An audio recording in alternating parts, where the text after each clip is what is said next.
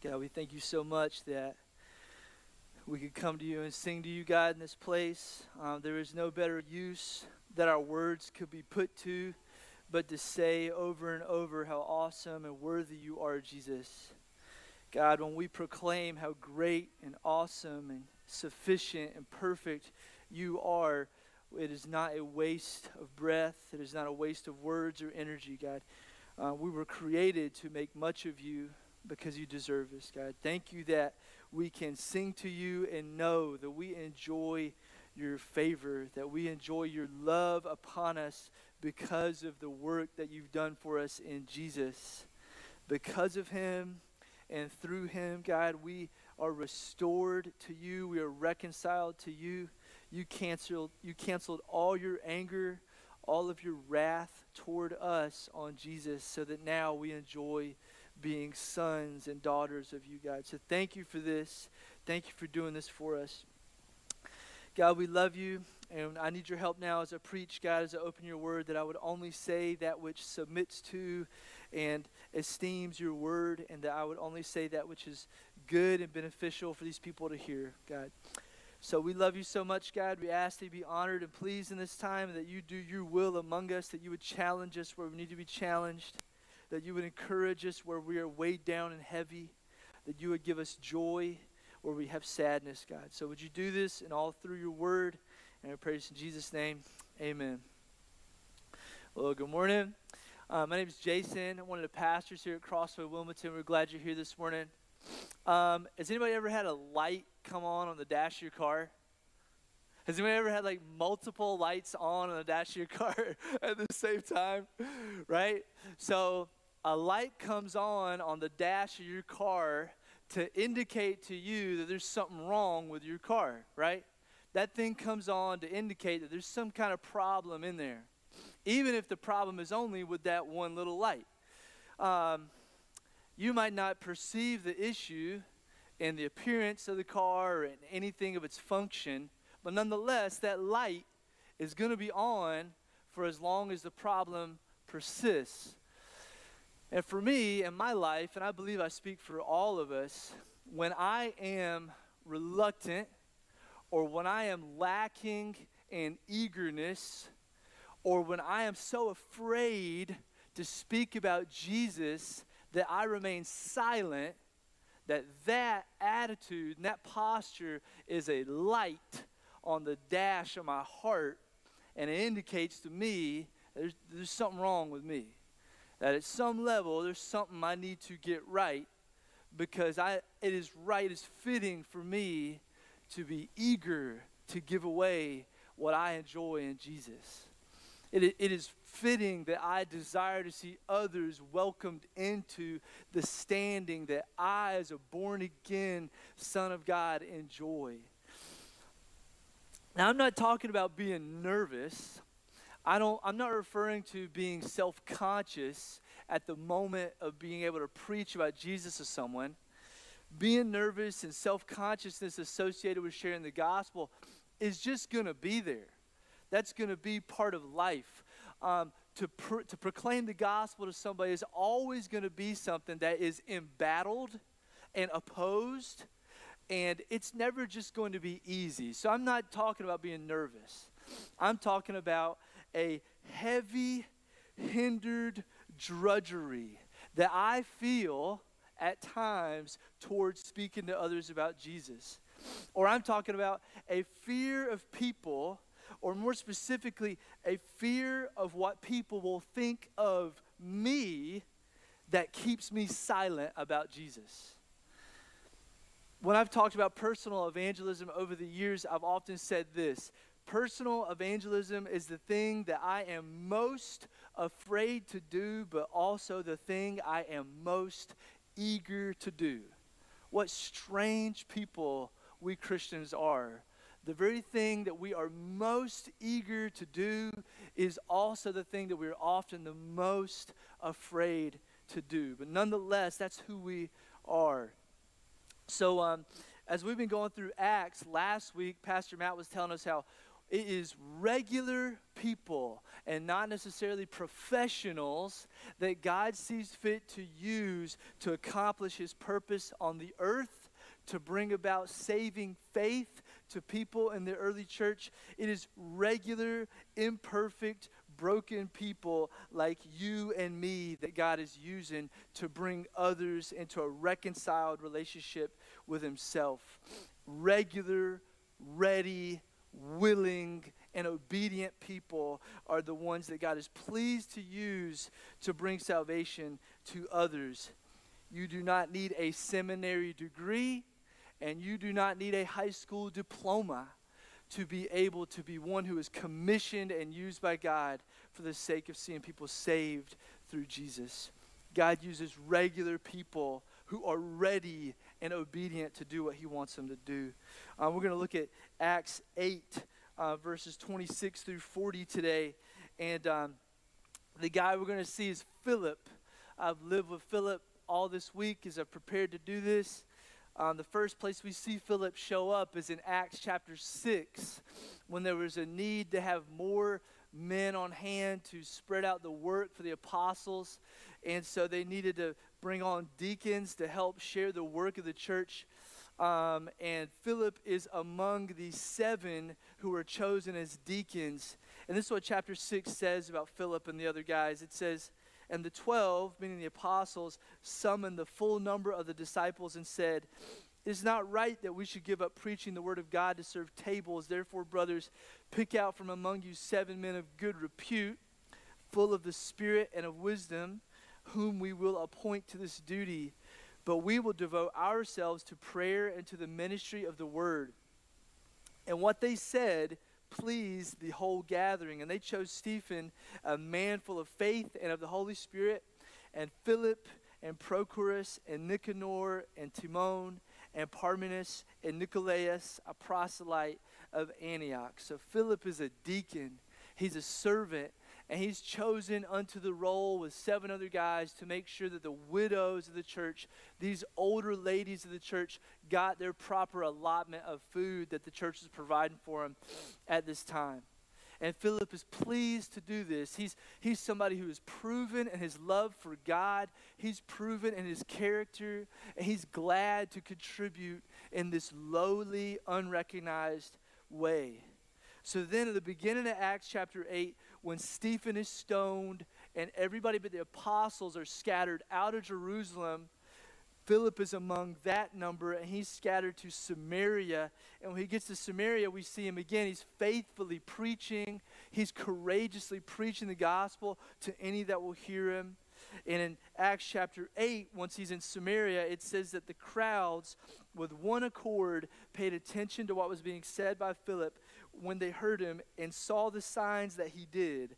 For unclean spirits, crying out with a loud voice, came out of many who had them, and many who were paralyzed or lame were healed. So there was much joy in that city. So that's the guy. That's the guy we're dealing with in Acts chapter 8, verses 26 through 40. That's Philip. That's the Philip we're seeing as we pick it up in verse 26. So I'm going to go ahead and read verses 26 through 40 here of Acts chapter 8. "Now an angel of the Lord said to Philip, 'Rise and go toward the south to the road that goes down from Jerusalem to Gaza. This is a desert place.' And he rose and went. And there was an Ethiopian, a eunuch, a court official of Candace, queen of the Ethiopians, who was in charge of all her treasure. He had come to Jerusalem to worship and was returning seated in his chariot, and he was reading the prophet Isaiah. And the Spirit said to Philip, 'Go over and join this chariot.'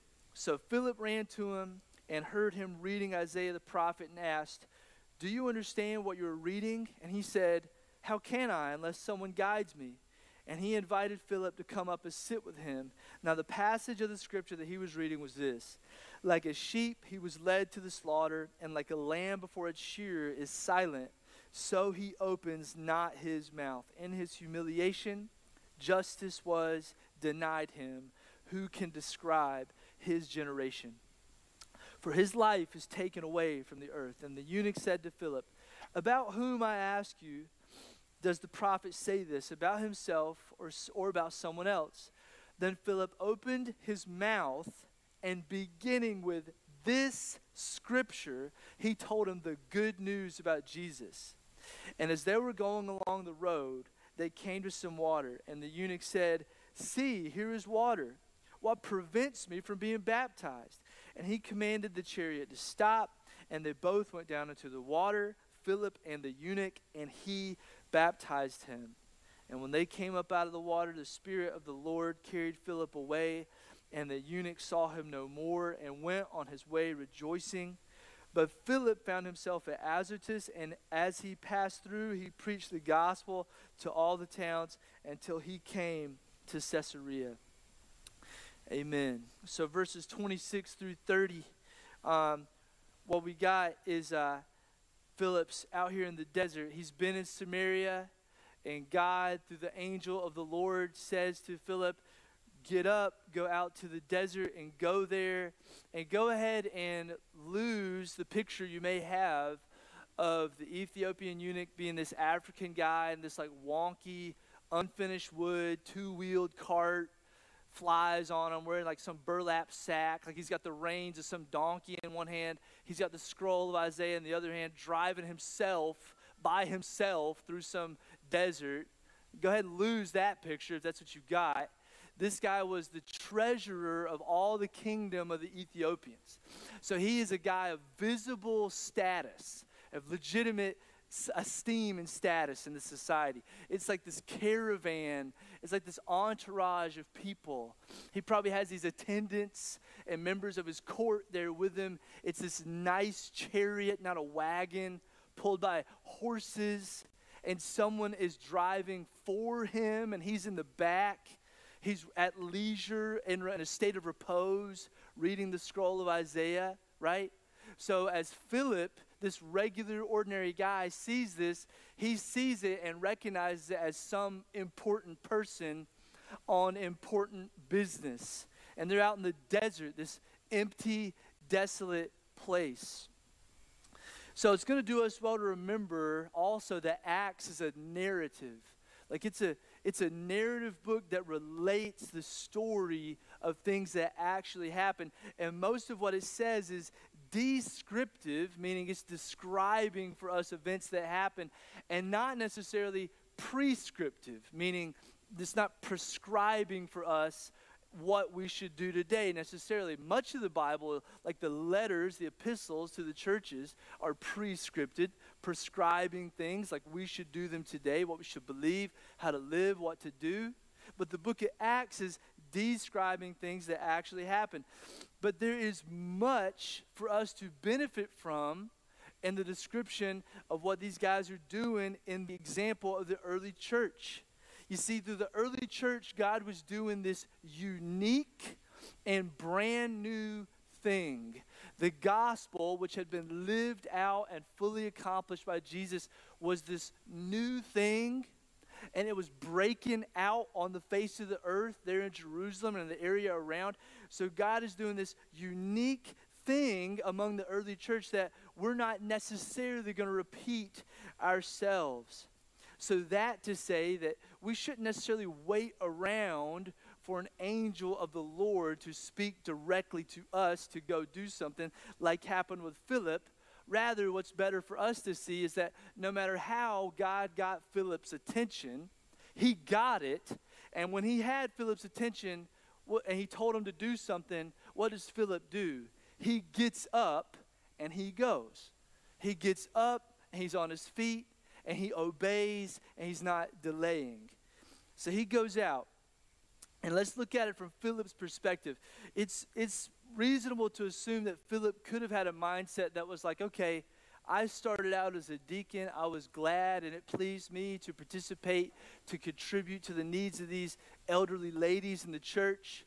And then God saw fit to give me some ministry of some notoriety and consequence. I went to Samaria and I was preaching, and all these people were coming to faith in Jesus. Demons are being driven out of people. And then all of a sudden God says, leave that and go out to some empty, desolate place. The Bible does not record that Philip grumbles and says, wait, I'm clearly more capable of that. Why don't I just stay right here in Samaria and continue doing this thing? Let me lead some church here, and I'll be doing some work of some real consequence instead of going out to the desert to meet who out there? No, it doesn't say he said that. It says that he rose and went.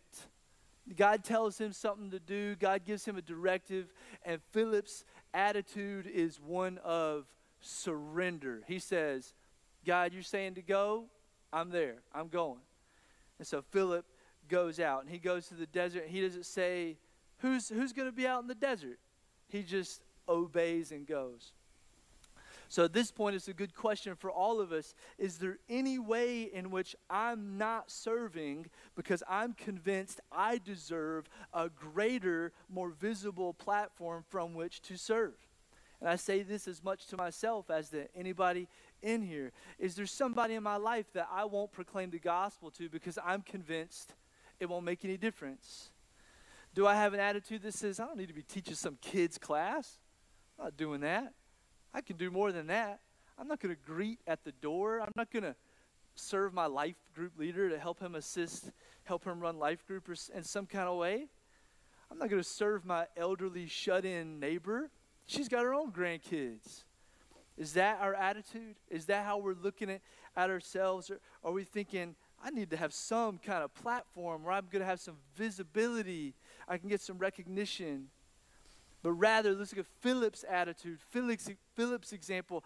Philip says, God, it is an honor and it is a privilege to serve you wherever you say for me to go and to do whatever it is you tell me to do. God told Philip, I want you to go to the desert. And Philip says, okay, I'm going to the desert. What's out there?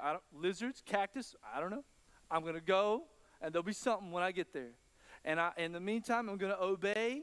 The reason why I'm supposed to be there, you will make clear to me as I obey you, God. So what lowly act of service could God be calling you to commit to? And then as we get to verse 30, verses 30 through 31, Philip runs up to him in this chariot. He hears him reading Isaiah the prophet. So he comes up, Philip takes the first step. He initiates the conversation. Do you understand what you're reading? He makes a quick observation. Okay, this guy is interested in the Word of God. He's sitting here reading it. I'm going to ask him a question related to what he's interested in. I'm initiating with him. The Ethiopian eunuch comes back and says, how can I unless someone guides me in understanding this? So this guy, this Ethiopian demonstrates some degree of affinity for Philip, and Philip sees that as an open door, gets up in the chariot with him and rides with him and converses with him about what he's got going on, what he's interested in. So it's important for us to see this and observe that, and also see that God had not spelled this out for Philip before he got there. When did Philip see his purpose?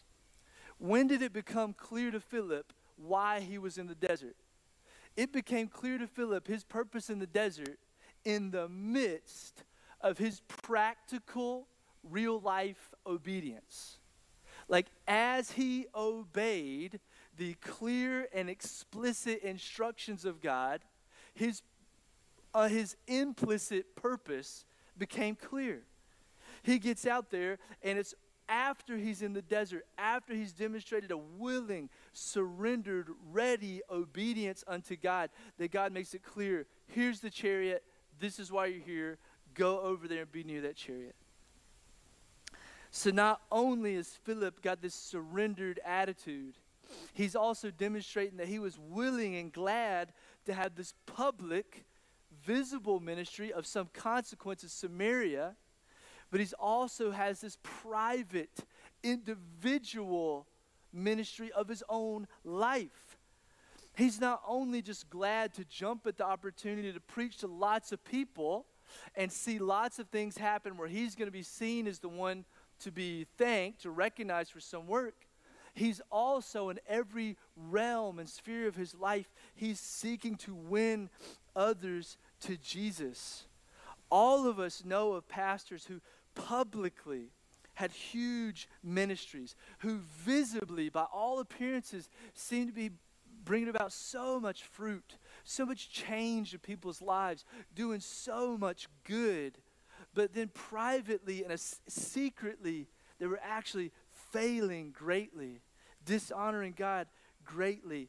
All of us know intrinsically that it's not fitting for someone to only have some public ministry, that it's not fitting for a believer to be a minister of the gospel only publicly, but rather privately in the unseen realms of my life. I'm seeking to be one who is salt and light to others who don't know Jesus. Everyone knows that someone who stands up to preach in front of hundreds ought to be one who is glad to speak to one, like Philip is doing. A life that glorifies God and truly serves and benefits people is one where we are equally glad to speak to one person out in the desert or anywhere else, or to a room of 1,000 people about Jesus. So Philip's come up on this guy, this entourage. He's willing to engage this guy, even though he seems to be of such importance. Philip might have probably was, I'd like to think he was probably intimidated. I'd like to think he might have been kind of nervous. He was probably self-conscious. He probably had a thought of, oh, I don't want to bother this guy, right? It looks like he's on some important business. He's probably dirty, right? But he wasn't intimidated to the point that it kept him silent. He was willing to engage in spite of those factors. And so he runs up to him and asks him if he understands what he's reading. And then verses 31 through 35, the eunuch says, how can I understand this unless someone guides me? And the passage of scripture he's reading is from Isaiah 53, like a sheep he was led to the slaughter, and like a lamb before its shearer is silent, so he opens not his mouth. In his humiliation, justice was denied him. And from that very scripture, Philip shared the good news about Jesus to this Ethiopian eunuch. How was Philip, this regular guy, no seminary degree, no formal official title, how was he, just a servant, a lowly servant of the church, how was he able to hear some passage from the Old Testament and begin right away to tell this guy about Jesus? It's because Philip himself was already familiar with that passage, because he was already familiar with God's word. He himself, Philip, had been fed by what he read, and so was able to feed someone else. So the message of the gospel was so near to his heart. It was so much the driving motivation and agenda of his life to glorify Jesus that he was able to hear this passage and begin to expound on it right then. And oh, that it would be the same of all of us. Philip's already so familiar with the Word of God. His heart, it's like it's already primed up and ready to just give away what it's full of. That God's Word is so kicking around in his head before he sees this guy that he's able to just give it away in the moment where he needs to give it away. How much more so should that be the case with us, who have in our houses multiple copies of printed, bound Bibles? Tom Harkis, who was one of the pastors who helped plant Crossway Wilmington years ago, he would always say, my Christianized opinion won't save anybody. Rather, it is God's word. It is the word of God that is lasting. Psalm 119:91.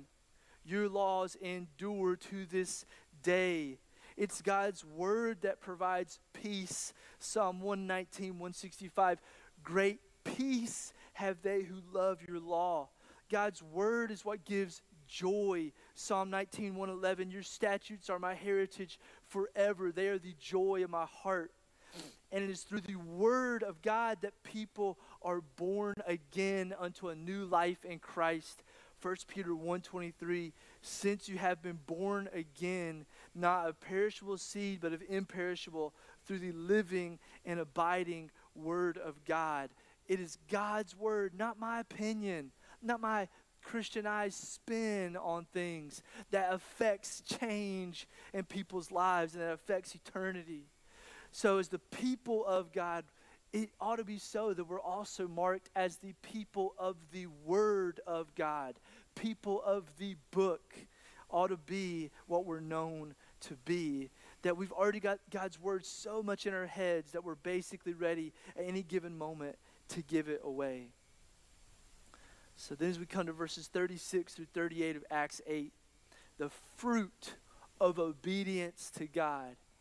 As Christ's people obey Him with a surrendered attitude, with a heart of humility, of flexibility, a willingness to say, God, you make clear to me what you want me to do, what you want me to say, I'm going to do it. What happens in that person's life and in the people around them's life when they're obeying God in this way? So they're going along the road and they come to some water. Philip has told him the good news about Jesus from that passage of Scripture.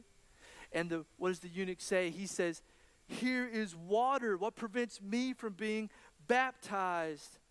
This guy's life is changed. That's what happens when people obey God. Lives get changed. Stuff starts to happen. People who are bound and enslaved to sin get free.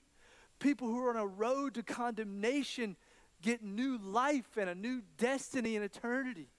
That's what happens to this eunuch as he's riding in his chariot. Romans 10:13 that says, all who call on the name of the Lord will be saved. And Romans 10:17 that says that faith comes by hearing, and hearing comes by the Word of God. Those verses come to be reality in this guy's life as Philip is obeying God. The change is brought about in this guy's life is brought about in large part due to the surrendered, humble, willing, available obedience of Philip. He goes up and there's some water, and what does he say? He says, I want to be baptized right now on the spot. I want to be baptized. I want all these Ethiopian members of my court, all my attendants, and you, Philip, to see me get baptized in this water out here in the desert, because I want to be identified publicly as one who has died to my old self and been raised up to new life with Jesus. I want it to be known of me that I have a new life. I have a new name. I have a new master, and his name is Jesus. A quick aside here at this point. If there's anybody here, you love Jesus, you've come to believe and trust in Him, and you know that He is your only hope of right standing in God. You know that you've been forgiven and made new in Him. God's desire for you is that you be baptized, that you come and be baptized, that you follow the example of the eunuch and other people in Scripture who they put their faith in Jesus and then they're baptized in front of a crowd of people who observe them being baptized. I commend you to do that. We're going to have baptisms here in our church on May 30th. So if that's you and you sense God compelling you to be baptized, I encourage you to come talk to me or Matt or Bill or Chris. And it will be scary. It'll be a thing. Well, you'll be nervous and you'll be self-conscious, but it'll be okay. Like, you'll be among your church family, and you will not regret being baptized. You will not regret coming before people to say, I'm being buried in this water to show to my old self as being baptized, and I'm coming up out of this water to say I'm a new person with a new life, saved by Jesus. So what's happening when people are obeying Christ? People's lives get changed. And what is it that brought this about? What is ultimate? To what do we ultimately and finally attribute this Ethiopian's faith in Christ to? Was it, on the one hand, God's sovereign, orchestrating work that orchestrated all these details and brought this about? Was it that? Or was it, on the other hand, Philip's willing, surrendered obedience, his willing choice to go out and obey God and encounter this eunuch. Was it this or was it this? The answer is yes. The answer is absolutely yes. Both those things are 100% true. God's sovereign will and plan is bound up with the obedience of his people. We as God's people, as we obey God, as we obey what he's commanded us to do in his word, with gladness and humility and joy, we can know that as we obey, we are lined right up with his sovereign plan and purpose in all the universe. And we'll see that the path of my obedience that brings about my greatest good and brings about the greatest good of everybody I impact, that path is one and the same with God's sovereign plan and purpose. It is 100% both of those things. Kent Hughes says, God's sovereign work plus man's obedience brings the touch of God to needy human lives. Put another way, there are all kinds of chance meetings ready to take place in a life that is sensitive and obedient to God's leading. I want to be more like Philip. I want to emulate more closely the example of somebody like Philip. I want to stop calculating. I want to stop trying to guess how somebody's going to respond to me if I talk to them about Jesus. I want to stop being concerned with how I'm going to appear if I speak to this person about Jesus. I want to stop trying to guess what this person is going to think of me if I open my mouth to them about Jesus. I want to, as I know of people in my life who are separated from God by their sin, who are on a path to condemnation because of their sin, and I feel the anguish and the brokenheartedness of knowing that about them, I don't want to run from that anguish and think, oh, somebody will get to them. No, I want to sit with that anguish. I want to sit with that brokenheartedness. And I want to preach. I want to open my mouth soon. I want to get out of my head quickly and stop thinking, what are they going to think of me? How am I going to sound? What if I say something wrong? What if I don't know enough? I want to get out of my own way quickly enough to speak to them about Jesus and take a risk and see what happens when I step out in obedience to obey God. In the 1950s, David Wilkerson, who was a pastor in a rural church in Pennsylvania, David Wilkerson's stories in a book called The Cross and the Switchblade. I commend it to everybody to read. David Wilkerson got this clear conviction from God to go to New York City in the 50s. Gangs were really bad in New York City, and tons of young people and teenagers were throwing their lives away in dissipation and drunkenness and drugs and violence and sexual immorality. And David Wilkerson became aware of this, and he set his life on a course to go to New York City and say, I'm going to do my best to reach these kids with the gospel, see as many of them come to faith in Jesus as God would be pleased to do. And so he got a friend of his who played trumpet, and he went with him. They drove 4 hours from Pennsylvania to New York City. Wilkerson stood in a box. His friend stood in the corner of a street in New York City, played the trumpet. He played When the Saints Come Marching In. And people heard this trumpet playing, and they said, what's going on down there? Has the circus come to town? And they come down there, and it gathers a crowd around them. And Wilkerson stands on a box and preaches to all these people. And that begins this ministry where he's threatened. People pull knives on him and threaten him, and he's scorned and cussed at and harassed in all kinds of ways. But he hangs in there, and he plants a church, and thousands of kids believe in Jesus because of his risky, courageous obedience to God. And man, I'm so inspired by that. I'm so affected. Every time I talk about that example, the first time I read it, I was like, man, I'm so inspired by that. I want to do that. I want to use my life in that way.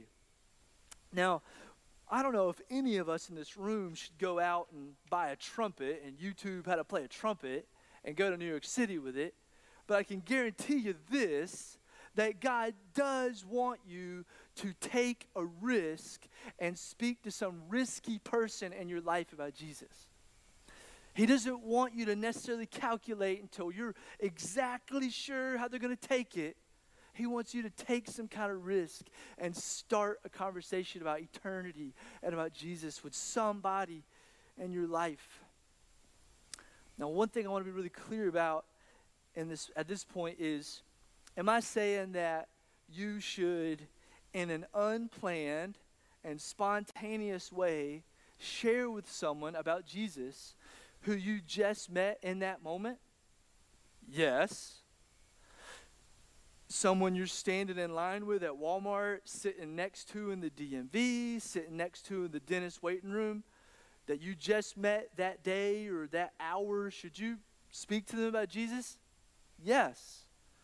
But at the same time, should you also, in the same wisdom, at times not do that, but rather begin and maintain a friendship with people you meet and pray for them, pray with them, share scripture with them, have continual conversations with them, serve them, encourage them, keep up with them, and over the course of a friendship, share the gospel with them multiple times in multiple different ways, so that you're weaving all these threads of the gospel before their eyes, so that before them it's this tapestry of the gospel that they see? Should you do that as well? Yes. God's purpose isn't that we do one of those things or the other, but God's desire is that we be surrendered to, in wisdom, do either one of those. To be willing to say, yes, God, I will, as you make possible, as you show it to me to be wise, I will share with people who I meet in the same hour that I meet them, because I might die in the next hour. They might die in the next hour. But I will also commit to share with people in my life who I have a connection with, that I'm friends with, that I see every day. The point is that we be willing and ready and obedient, regular people who preach about him no matter what, in whatever way he would direct us. God wants you to share with your neighbor that you live right beside. He wants you to speak about Jesus to that guy who lives right next to you that you see every day in the yard. His desire is that on Monday, you are talking to him over the fence, and he's sharing with you, you're talking to him, and by the grace of God, you're able to imperfectly but faithfully proclaim the gospel to him and pray with him. He's not sure where he's at, but you've shared with him and you're still praying for him. He wants you to do that on Monday, and then on Tuesday morning when you come out to the driveway and the battery in your car is dead, and you're cussing at your car, and you look up, oh, hey, Sam. And you're like, oh, gosh, I just talked to that guy about Jesus yesterday. You heard me cussing at my car today. God wants you to talk to that guy about Jesus. He doesn't want you cussing at your car either. But the point is, God wants you to love that guy and speak to him about Jesus. That guy needs to see that you're not perfect, that you're a sinner saved by grace. He wants you to do that, and he wants you to preach to people who you meet the same day that you meet them. The bottom line is there is risk in both. There's risk in sharing the gospel with people you just meet, and there is risk in sharing the gospel with people you live around every day, because there's just going to be risk either way. But if you're going to wait to say, I don't want to do that, I don't want to share with people I just meet, I'll share with this guy over here when I'm sure there's no risk. If you're going to wait till there's no risk to talk to someone about Jesus, guess what? You're never going to share the gospel with anybody.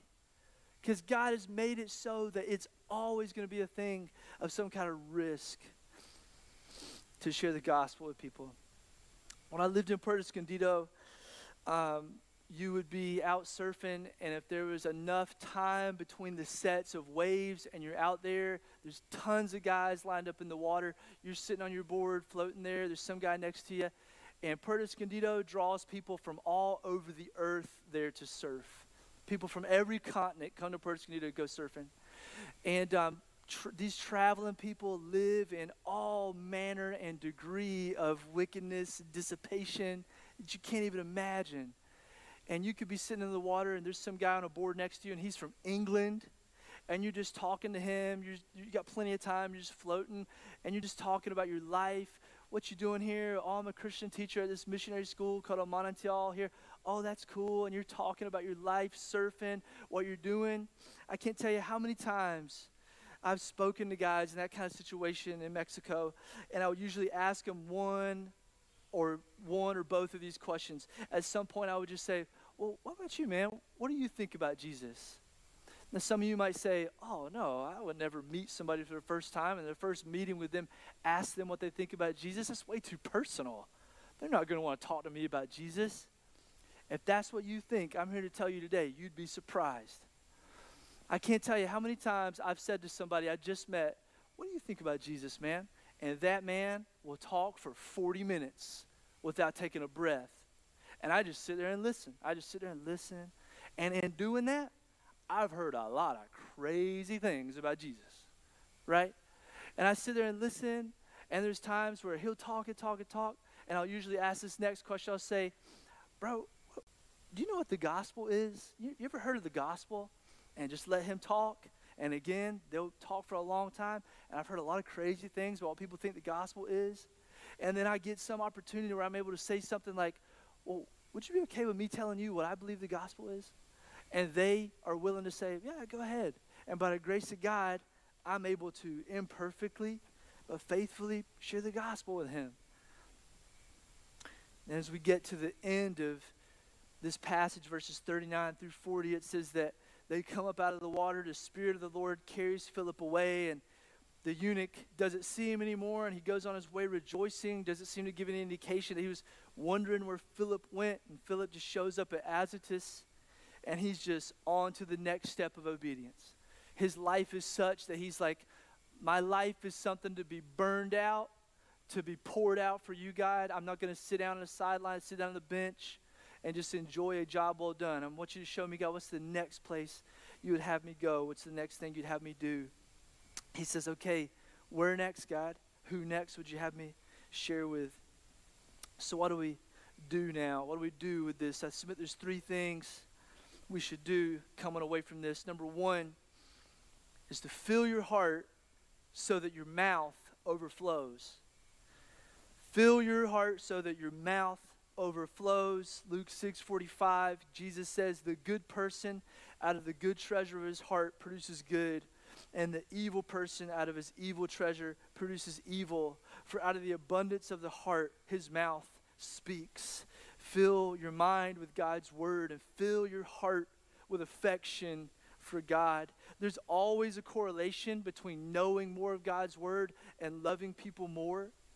Knowing more of God's word is not some like cold, mechanical, isolated, academic thing. It always brings about true, greater love for other people. Colossians 3:16 says, let the word of Christ dwell in you richly. So as we have the word of Christ dwelling in us richly, God's word, the Bible, dwelling in us richly, that statement comes right after this in Colossians 3. Put on then as God's chosen ones, holy and beloved, compassionate hearts, kindness, humility, meekness, and patience, bearing with one another. And if one has a complaint against one another, forgiving each other as the Lord has forgiven you, so you also must forgive. And above all these, put on love, which binds everything together in perfect harmony. So fill your mouth so that your heart overflows. And then number two, be the regular, obedient, and ready person. Be that person. You're not going to be perfect. I'm not going to be perfect. I'm not perfect now.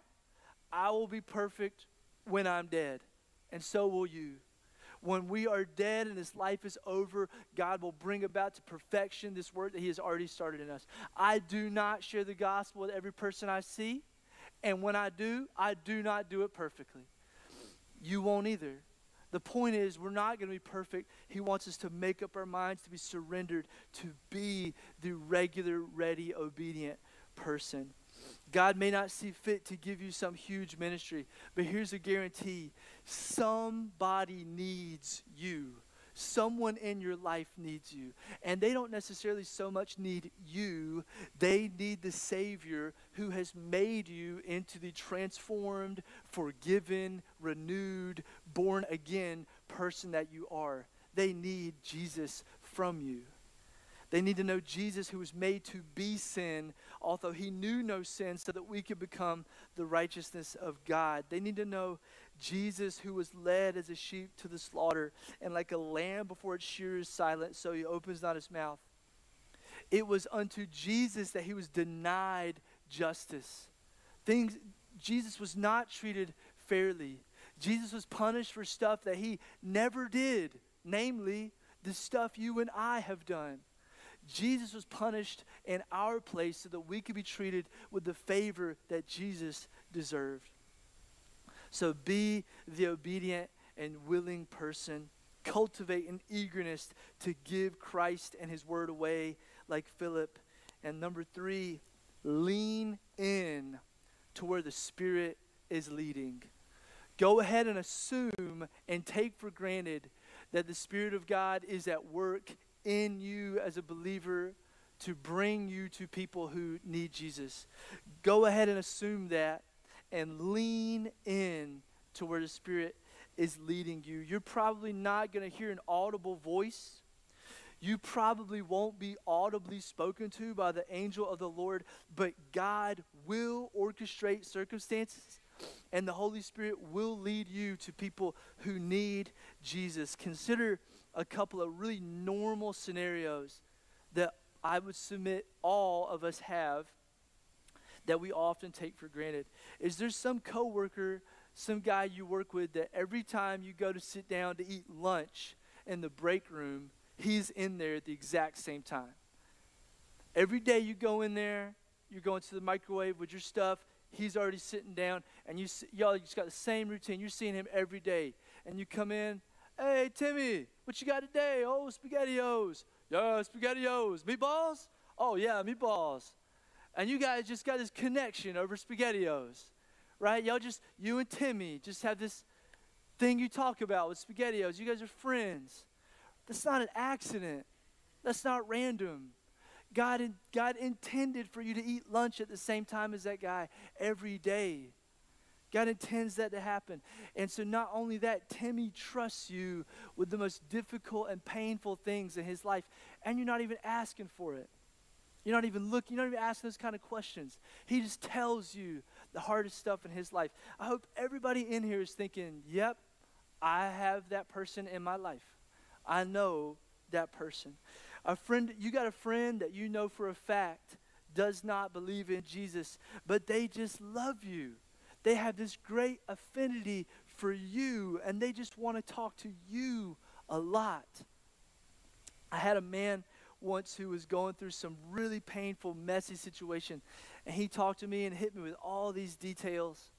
And in that moment, I just did the best I could to encourage him the best way I knew how, and I prayed for him right there in that moment.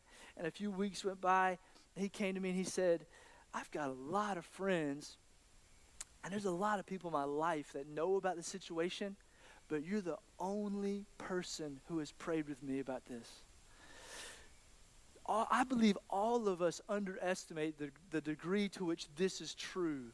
You are probably the only Christian in somebody's life. There is very likely somebody that you know for which you're the only believer in their life, and that is orchestrated by God. So we've got to reject the notion that there's some kind of chance or random things that happen. Rather, we should see all things as divinely appointed, as if like we're on the road to Gaza from Jerusalem and somebody else is just lined up to encounter us. We need to see it as just a divinely appointed thing. Ephesians 1:11, it says that in him we have obtained an inheritance, having been predestined according to the purpose of him who works all things according to the counsel of his will. Because there's no chance encounters. There's just sovereign appointments. So, Father God, we come to the end of this, and God, we need your help. We need your help, God, to be like Philip.